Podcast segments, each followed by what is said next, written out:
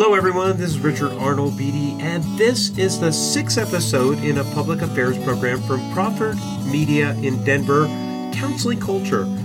Beth Lang is the Director of Special Ministries at Colorado Community Church in Aurora, Colorado.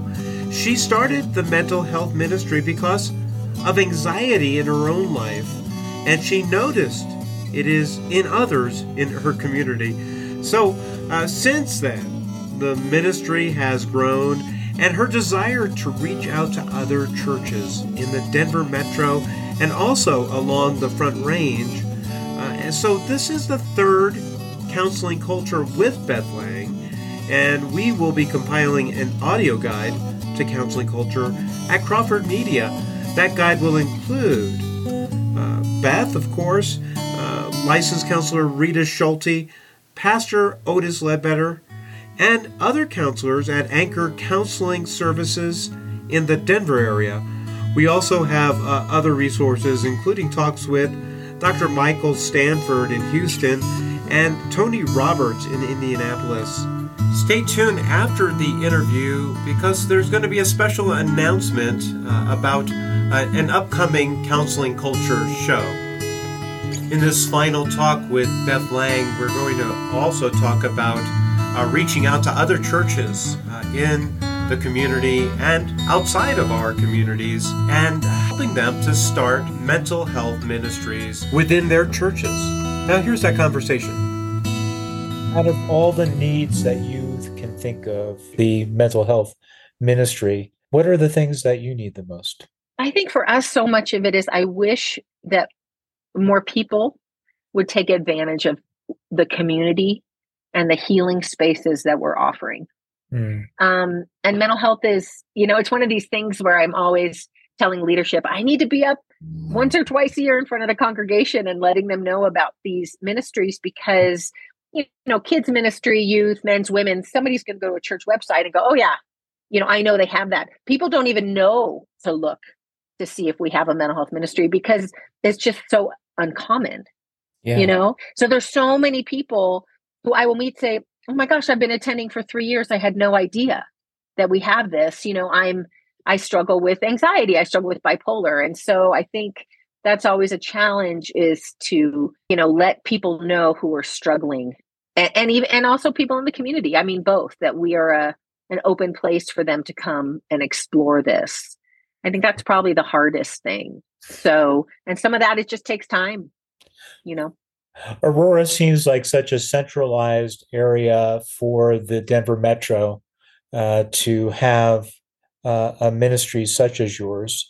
Are you, are you hoping that other churches will take your lead and and start something? And are you open to having churches call you and and ask you about how do I start a mental health ministry in my church? Yeah, Definitely. In fact, part of my job description, when I kind of created my own job description, when I was um, first launching the special needs ministry, is one of our tenants here is to grow fruit on other others' trees, mm-hmm. and that's really you know how do we how do we support local nonprofits, other churches, you know, recognizing that we we have some resources that other churches don't because of our size. Um, and so, yes, I'm, I've done a lot with other churches, just a whole variety of things. I've had some churches who just say, "Yeah, can I just can I use your forms?" You know, other churches are more like, "Could you come in and you know speak to our staff about the value of this ministry and the impact it's had?" Because some churches, you have some folks who might have gone to an overcome class at a church, right? Um, that's offered it. They go back to their church and they really want to do it, and there's the staff and the pastors might see a lot of potential barriers mm-hmm. and are concerned about offering something. And so they'll say, Can you come in and just talk about what you've seen in your development and maybe, you know, dispel some of the concerns they have? You know, a big one is, oh my gosh, if we if we start a, a mental health ministry, our doors are going to be knocked down with all these crazy people coming from everywhere who yeah. needs support and we can't offer it. And I'm like, you know, that's just not the case. I mean, we haven't seen that and we're a big church. You hear about those stories where a mental health facility goes into a neighborhood, or you hear a mental health uh-huh. facility or a halfway house, uh, or any of those things. come into those mm-hmm. to those neighborhoods, and there's a fear and and, sure. and and you have you have a, a, a bunch of new customers because they they they're they have anxiety as well because right right. Everybody has anxiety. Well and i think the thing is i think what a lot of people are recognizing is that you can experience mental health challenges in the course of your life. It doesn't mean you have a diagnosis mm. right? Like with me i've had periods of anxiety yeah. right that I've recognized and and God has worked with me on and I've utilized tools that have been shared with me but it's you know not everyone is coming from the same place in terms of where they're struggling. I mean honestly in all the years we've offered the programs I think we've had two people escalate in 9 mm, years to a point where we had to call 911. And both of them were people who kind of just came for the first time and hadn't really, you know, gotten connected. And I think we're looking for something that they weren't going to find in these groups, mm. um, just because kind of of their needs and where they were.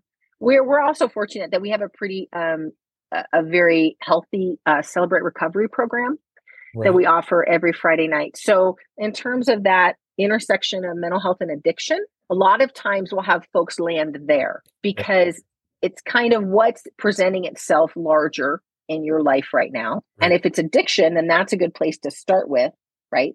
And then address the mental health. Because CR actually developed a mental health component about, I don't know, seven years ago, I think. Mm-hmm. Um, and so they have breakout groups that focus on mental health. So some of our folks do both.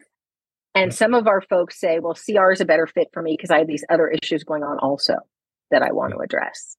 So it's nice that they complement each other. Beth, with the time we have left, I want to make sure that people get all the contact information. Uh, we are uh, at Crawford Media in Denver. Uh, we mm-hmm. really are are trying to make sure that we adopt this ministry because we are at counseling culture. Uh, we uh, we we don't want to see people canceled. we certainly want right to, counseled, you know, not canceled.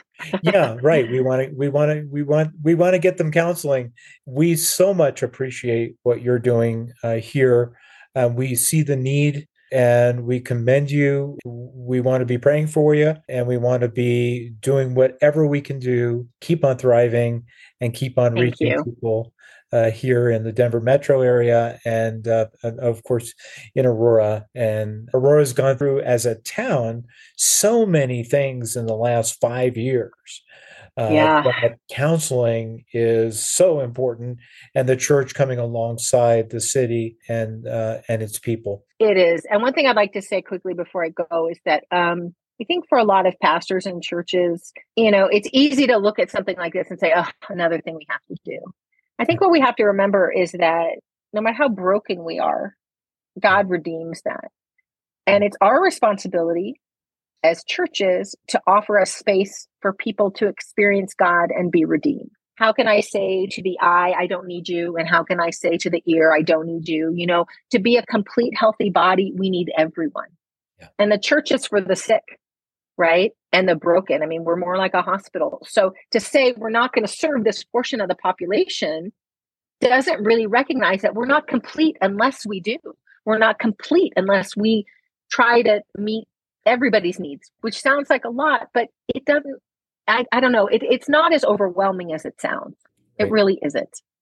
So anyway, my contact information. So it's Beth Lang, L A N G, and I'm a Colorado Community Church in Aurora. Our phone number here is 303 783 3838. My contact information is also on our website, which is coloradocommunity.org, or you can email me at blang at coloradocommunity.org. Beth Lang, thank you so much for being on Counseling Culture.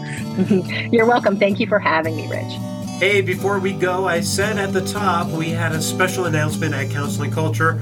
In the coming weeks, Rita Schulte will be a guest with me uh, and John Eldredge.